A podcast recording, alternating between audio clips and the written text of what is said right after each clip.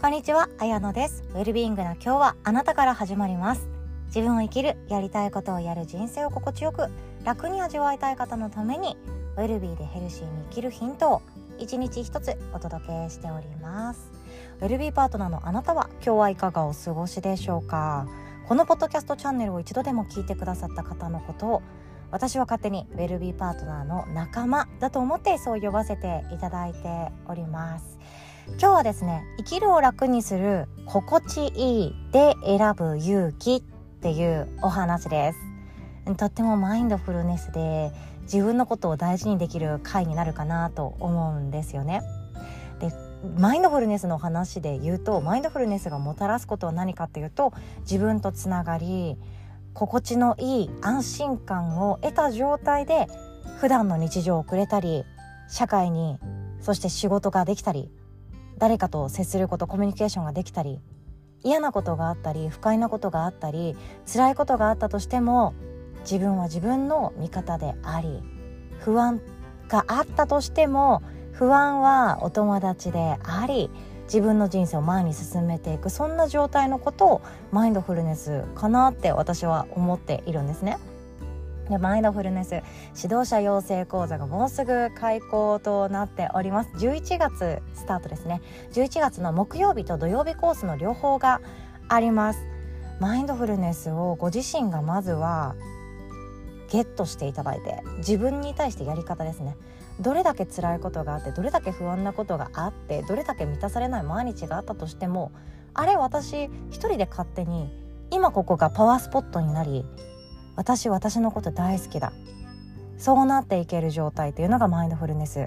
ですのでそれを習得していただきたいんですよ。で習得さえできればそこからとっても心地のいい毎日が手に入るわけなんですよね。職場に行ってもあ私今こういう状態だね大丈夫って思えたり家族お家ですよね。お家で嫌なことがあったとしても自分のまたニュートラルのところに戻ってくることができるはず。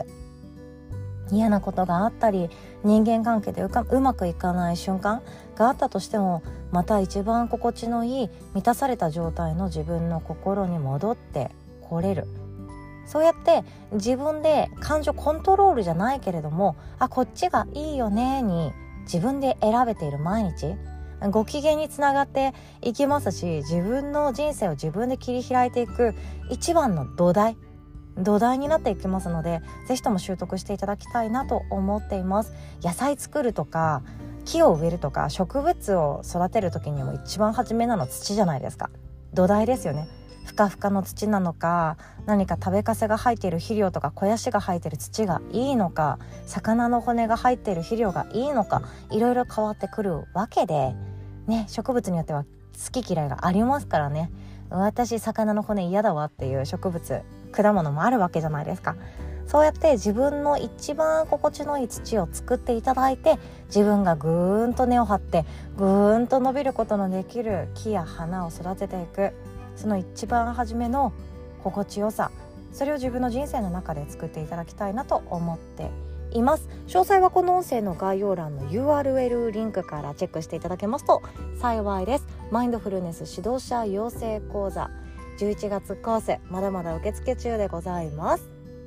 ということで本題に行きましょう。ちょっとマインドフルネスの話から宣伝してしまってごめんなさい。今日はですね生きるを楽にする心地いいで選ぶ勇気っていうお話でした。で生きるを楽にするっていうのはどういう気持ちかなって思ったんですけど私の中でよくあるのは頑張らない。頑張ってるかもしれないけどその頑張りも心地いい。楽だ。力が抜けている。あとは力を入れる時もあるかもしれないけど自分で今リラックスできるっていう選択ができる。そして未来に対して不安は必ずやってくるものだ。けれどもその不安さえも味方につけているような。これがイージーモードかなとも思います。ビジネスをやりましょうとかあのカウンセリングで何かカウンセラーとして仕事をやりましょうとか私この仕事興味あるから副業でやってみたいって思う時にも自分の心の状態がまあなんていうかほっこりしているとかポカポカであるとか満たされているっていう状態って発動しやすいんですよね。どんどん前に進んでいけるんですよね。これやってみないって言われた時にはいやってみたいですっていう即答ができるんですよね。私これ大丈夫かな？今こんなこと手を出して大丈夫かな？失敗したら家族に迷惑かけちゃうよね。えー、ってなる時っていうのはまずは心を満たしていただきたい。そして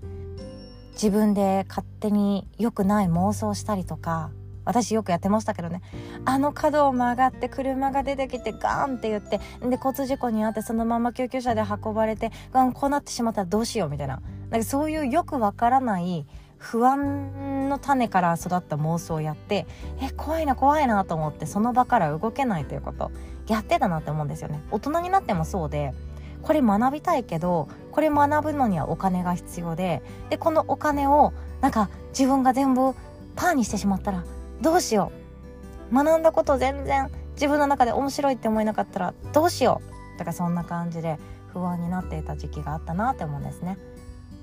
まあ、それはさておき生きるを楽にしていく方向性っていうのは不安を避けたいとか恐怖を避けたいとかリスクを避けたいとか失敗を避けたくってこっちを選ぶっていうことをやりがちなんですよ。私ももちろんそうでその角から車が飛び出してくるかもしれないからここにいるその角からイノシシが突進してくるかもしれないからここにいるっていうのは不安とか恐怖をただ避けるだけのやり方なんですよね。ただ避けるだけのやり方っていうのは何が起こるかっていうと安全ではあるが進化はしない安定はしているが成長はしない。人間としての成長ですね。自分の魂とか、肉体もそうだと思うんですけど成長はしない。それが何とかが嫌だからここにいるっていう選び方なんですよ。じゃあ今日はこの心地いいで選ぶっていうお話なんですよ。心地いいか心地よくないかで私たちってそもそも選んでいいんですよ。選んでよくって。でこれって学校で教えてくれないんですよね。例えば高校2年生の夏休みぐらいから進路選びめちゃくちゃがっつり先生がやり始めるじゃないですか。第一志望これ、第二志望これ、第三志望これって書いて、で、なんか診断テストとかやって、D 判定、B 判定、A 判定、C 判定とかもらって、あ、ここの大学は私、うん、ギリギリだけど、でもやっぱ行きたいなとか、私不安になりたくないからこっちの大学でいいやとか、それがなんかリアルになってくるのが高校2年生。くらいですよね。3年生になったらもう決まっている人の方が多くってなんか決,、ま、き決めきっていない？私ギリギリまで決めきらなかったんですけど決めきらないとなんかああ焦るな焦るなとか私何したいんだろう？大学行きたいのかな？行きたくない気もしてるけどな。でも行った方がいいんだろうなとかよくわからないゾーンにやってくるあの高2の夏。高2高3ってそんな感じかなって思うんですよね。あなたはいかがだったでしょうか？でもその時にも何を基準に選ぶかっていうのは自分の今の状態ですよね。勉強のスキル。知の知力。テストの点。内申点。とあなたどこ行きたいの？どういうとこ住んでみたいの？そっか京都で大学生活良さそうだねとか。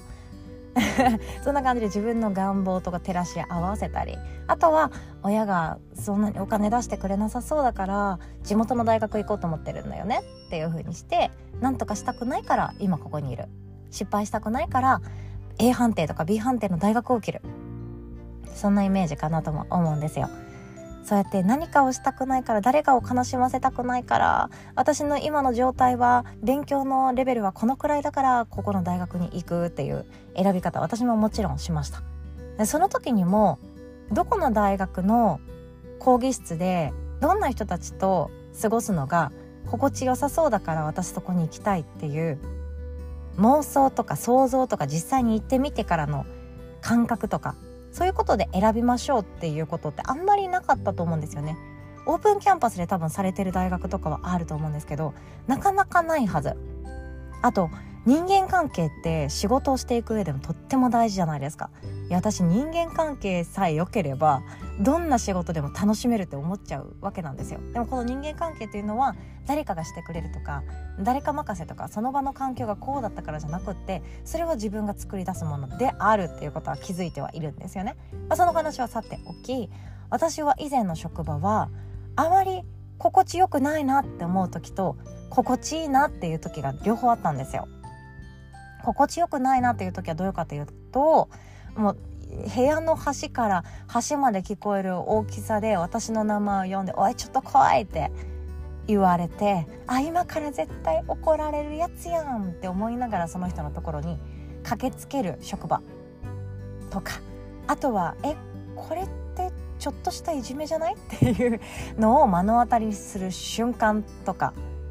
あとはえなんか何回見返しても誤字脱字が減らなくって上司にまた呆れ顔されてる私あごめんなさい生きててごめんなさいみたいな。この場にいてごめんなさいみたいな感じで思っていた時期もあります。でこれは私の中で成長した方がいい場所だから心地悪いっていうことはもちろんあると思うんですよね。えでもそれの終わってからですよね。残業時間とかでちょっと雑談したりとか飲みの場とかでみんなの人となりを見たりとかそういうする時にやっとあこの人たちってそういう思いで私のことを見てくれてるんだとか私が早く成長しないとこの人たちの思い無駄にしてでもそっかそっか頑張ろう私っていう瞬間人を感じると心地よくなる。そんなイメージを持っていたんですよね。でもそれよりもっと手前でよくってお部屋自分のお家ですよ。今のあなたのお家心地いいですか？私これ恥ずかしいんですけど心地よくないんですよ。えめちゃくちゃあのうん可愛い可愛いと思います。可愛いって何やって思うかもしれないですけど。広さも私の中ではちょうどよくってまあ心地良さで言うと30点くらい。なんでかっていうと私の理想はカーテンなしの生活がしたいからなんですよね。カーテンずっと開けっぱなしにして風景眺めたいとか。あとは風が入ってきやすい窓の作りとか動線風の動線があるとかそれが理想なのでその辺りで言うと今のうちって私の中でちょっと惜しいところなんですよね。惜しい。本当にうん。でも好きっちゃ好き。でも惜しい。なんか冬場のお風呂ちょっと寒い位置にお風呂があるとか。えそのくらいなんですけどまあこれは私の中での思いでありいつか叶えたらいいって思ってるくらいなんですよね。でも今のこのお家が私の中で100点満点ではないけれども心地よさっていうことを自分で作ることはできるんですよ。心地よくないからお引越ししましょうってわけじゃなくって私今なんだかちょっと昼寝したいなと思う。でも昼寝したいなって思うけどいやでも人に連絡返さなきゃじゃんとかえこれ今月中にここまで作り上げておかなきゃじゃんとかいやこれやった方がいいやつじゃんとか今日だってポッドキャスト遅れました。配信遅れました。ごめんなさい。でもなんかそういうのもあるじゃん。やった方がいいじゃん。時間さえあるんだったらやった方がいいじゃん。やるべきだよっていうのを横目に私でも今このふわふわのカーペットの上でちょっとゴロンしたい。って思ったら私の中でこっちが心地いいんですよね。なので心地いいを選ぶ。それは自分の中で自分にしかわからない正解だと思うんですよね。こういう決め方って学校で教えてくれないんですよ。心地いい方。例えば人間関係もそうじゃないですか。この人といるとなんかドキドキするとかそわそわするはいい意味だと思うんですよね。自分が成長するとか何かが生まれる愛が生まれる発展するとかそういう系もあるかもしれないんですけどこの人の話をずっと聞いていると私は無性に悲しくなるとかこの人は私のことを人間だと思っていなくって愚痴の吐き場のツボだと思ってるなっていうような状態は心地よくないで正解じゃないですか。で心地よくないからもうあなたとはお茶したくないっていう感情って正解じゃないですかいやそうですよねお金払って500円とか、まあ、セットにして1,000円ぐらいのランチを食べていてずっと愚痴を聞いてるずっと家族の愚痴を聞いてる待って待ってちょっと私1,000円ぐらい払って愚痴聞くの嫌なんだけどっていう感情正解じゃないですかでそう思ったらあじゃあもう誘われても私は行かないっていう選び方をしてもいいわけですし自分からはもう声をかけないでも正解ですし最低限の大人の付き合いをするで全然いいわけででも心の中かで「えそれでいいの?」って不安になる瞬間あるじゃないですか。えそんなやり方していいの？そんな選び方していいの？なんだか相手に申し訳ない気がするとか誘われたのになんか理由がこれだけど断っていいのかなとかいろいろ浮かび上がりそうじゃないですか。でもでもでもでも心地いいで選んでいいんですよ。だって私たちは心地いいで選ぶとか心地よくないから選ばないっていうやり方を教えてもらっていないだけであって学校学校ですよ。1年はこのクラス。1年間はこのクラスみんなで仲良くしましょうって教わるんですよね。嫌なことがあってもそれを相手にぶつけちゃいけません。相手に嫌がるような相手が嫌がるようなことをやらないでください。相手を傷つけないでください。周りに迷惑をかけないでください。みんなで同じテンポで進んでいきましょう。こうやって教わるわけですよ。協調性社会性。でもうちの娘も気づいてます。これが一生続くのはごめんだっていうこと。全員と仲良くしなければいけないが続くのはごめんだっていうのを知っているから大人になるとね選べるよ大丈夫っていう声かけはよくしてるんですよ。大人になったら大丈夫だよって。これって本当に大事なことだと思うんですよ。だって選び方選び方がわからないといるべきだから今日も行くとかやるべきだから今日もやるとかそうしなければいけないからそうする。でもそうやっていくと心って壊れるんですよ。体も壊れるんですよ。心と体のどちらかが異常を期し始めたらどちらかが崩れていきます。でそうしていくと健康が害されていきますよね。病気になったり寝込んでしまったり活力が湧かなかったりちょっと鬱っぽくなったりして。でもしなければいけないからする。やるべきだからやる。仕事あるから行く。会社雇ってもらってるから行く。何も考えない。心地いい心地よくないって考えない。そんな生活をすると自分のこと自分で守れなくなっていってしまうんですよね。だからこそまずは大人である私たちがそういう選び方もあるんだっていう実践。そこからでいいかなって思っています。私はこういう学びをしていると心地がいいなとか私は知らないことを知っていくと心地がいいし嬉しくなるなとか。コミュニティだってそうですよ。どこに属していくか。例えば私は PTA にも属しているんですけどみんな子供のこと大好き。マジでみんなって言っていいレベルでみんな。